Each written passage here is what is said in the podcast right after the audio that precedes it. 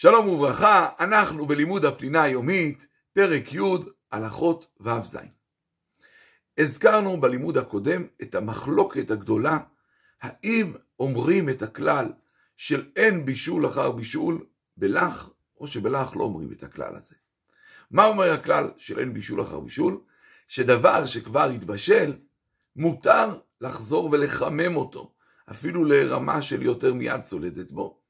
מכיוון זה כבר רק חימום, זה לא בישול, כי זה כבר התבשל. האם הכלל הזה שייך גם בלח, בכל דבר שמתפשט בצלחת, או שהוא רק ליבש? כי בלח זה מאוד מאוד קריטי ומשמעותי האם זה חם או קר. כדוגמת מרק. דעת הרמב"ם, הרשב"א והר"ן, שכמו שאומרים אין בישול אחר בישול ביבש, כך אין בישול אחר בישול גם בלח. לעומת זו דעת רש"י והראש והסמק והסמק, ש... בלח לא אומרים את הכלל של אין בישול אחר בישול. וממילא ברגע שזה ירד מחום של יד צולדת בו, אסור לחמם את זה. דעת השולחן ערוך, וכך פוסקים הספרדים, שפוסקים כשיטת ראשי והראש, שאין בישול, שלא אומרים את הכלל של אין בישול אחר בישול בלח. ולכן ברגע שירד מחום של יד צולדת בו, אסור לחמם אותו. לעומת זאת, רבים מבני תימן נוהגים כמו הרמב"ם, שאומרים שגם בלח אומרים את הכלל של אין בישול אחר בישול. ולכן לשיטתם מותר לקחת מרק קר מהמקרר, להניח על הפלטה, ושיגיע לחום של למעלה מיד צולדת בו.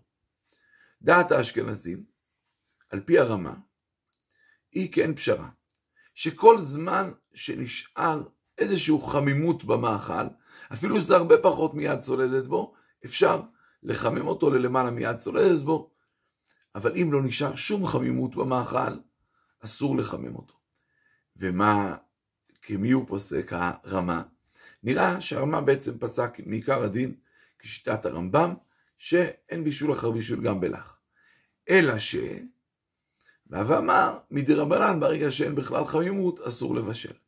נמצאנו למדים, אם אני רוצה לסכם את המחלוקת היסודית הזאת, שדעת השולחן ערוך, וכך פוסקים הספרדים, שברגע שירד מיד צולדת בו מאכל לך, אפילו אם מיעוטו לך, אבל הוא משמעותי ולא טפל, אז מאכל שיש בו דבר לך, אסור לחמם אותו ברגע שירד לחום שלמטה מיד צולדת בו.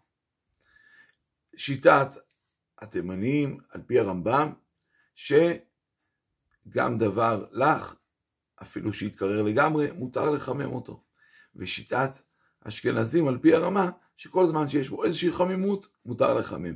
אין בו בכלל חמימות, אסור לחמם.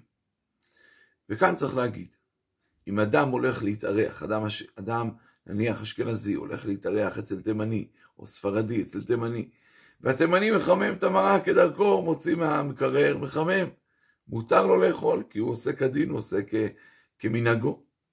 אבל אסור לספרדי או לאשכנזי לבקש משכנם התימני, בוא תניח לי את המרק שלי על גבי הפלטה. כאשר מגיע אורח תימני אל ספרדי או אשכנזי, מותר לאורח לנהוג כמנהגו. אורח אומר, מה יש היום לאכול? אה, מרק. אה, אתה לא יכול לחמם, אני אחמם.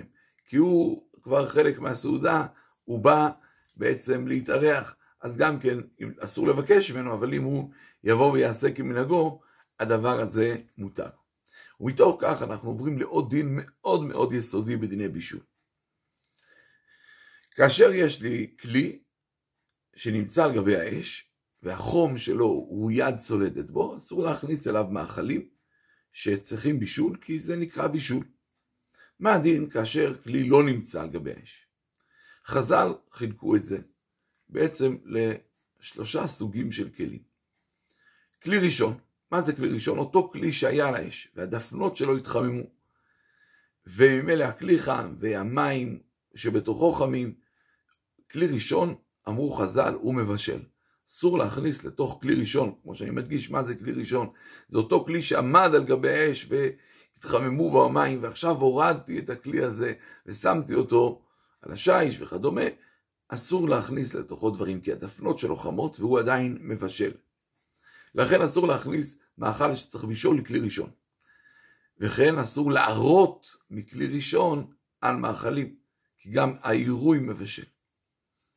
כלומר, לקחת מהכלי הראשון, לשפוך על מאכל שצריך בישול.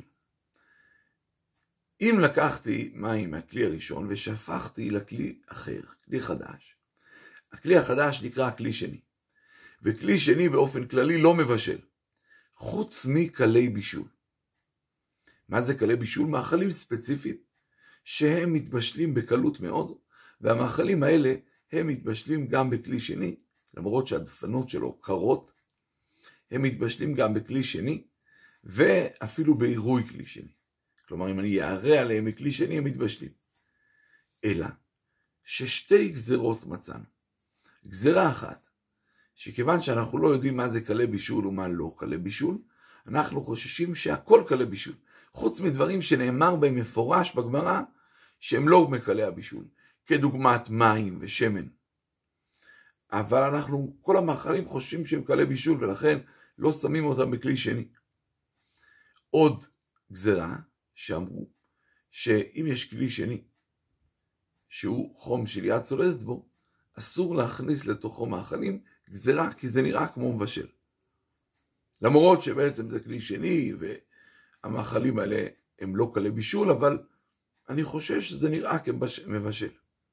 אלא שאת שתי הגזירות האלה גזרו רק על כלי שני עצמו, ולא על עירוי כלי שני. ולכן למסקנה, אם אדם בא ורוצה להכין לדוגמה מנה חמה, יכול להראות עליה מכלי שני. יכול להראות עליה מכלי שני. למה לא להכניס אותה לכלי שני? אמרנו, יש גזרה, שאפילו מאכלים מבושלים, לא להכניס לכלי שני. כי זה נראה כמו מבשל. אבל מלך, אדם רוצה להכין מנה חמה, יכול להראות עליה מכלי שני, חוץ מפירה, זה בעיה אחרת של מלאכת לש, שנגיע, אבל רוב המנות החמות יכול להראות מכלי שני. וכן, כאשר עוסק בכל מיני מאכלים, אפילו לא מבושלים, יכול לשפוך עליהם מכלי שני, זה עירוי כלי שני, זה מותר. אלא אם כן ידוע שזה מתבשל מאוד בקלות. יש כמובן דרגה נוספת, והיא כלי שלישי. מה זה כלי שלישי? מהכלי השני שהפכנו לעוד כלי. זה כלי שלישי. כלי שלישי לא מבשל, שום דבר. וממילא מותר לעשות הכל בכלי שלישי. אם אני רוצה לסכם, כלי ראשון מבשל, כלי שני, אמנם עיקר הדין לא מבשל, אבל גזרו חכמים, א', אנחנו לא יודעים מה זה כלי בישול, כי כלי בישול הוא כן מבשל. דבר שני, גזרו שלא להכניס אליו אפילו דברים מבושלים, כי זה נראה כמבשל, ולכן עם אלה לא משתמשים גם בכלי שני. עירוי מכלי שני, עליו לא גזרו ומותר, וכן כמובן כלי שלישי הוא מותר, אפילו בדברים שהם כלי בישול. שלום שלום ומועדים לשמחה.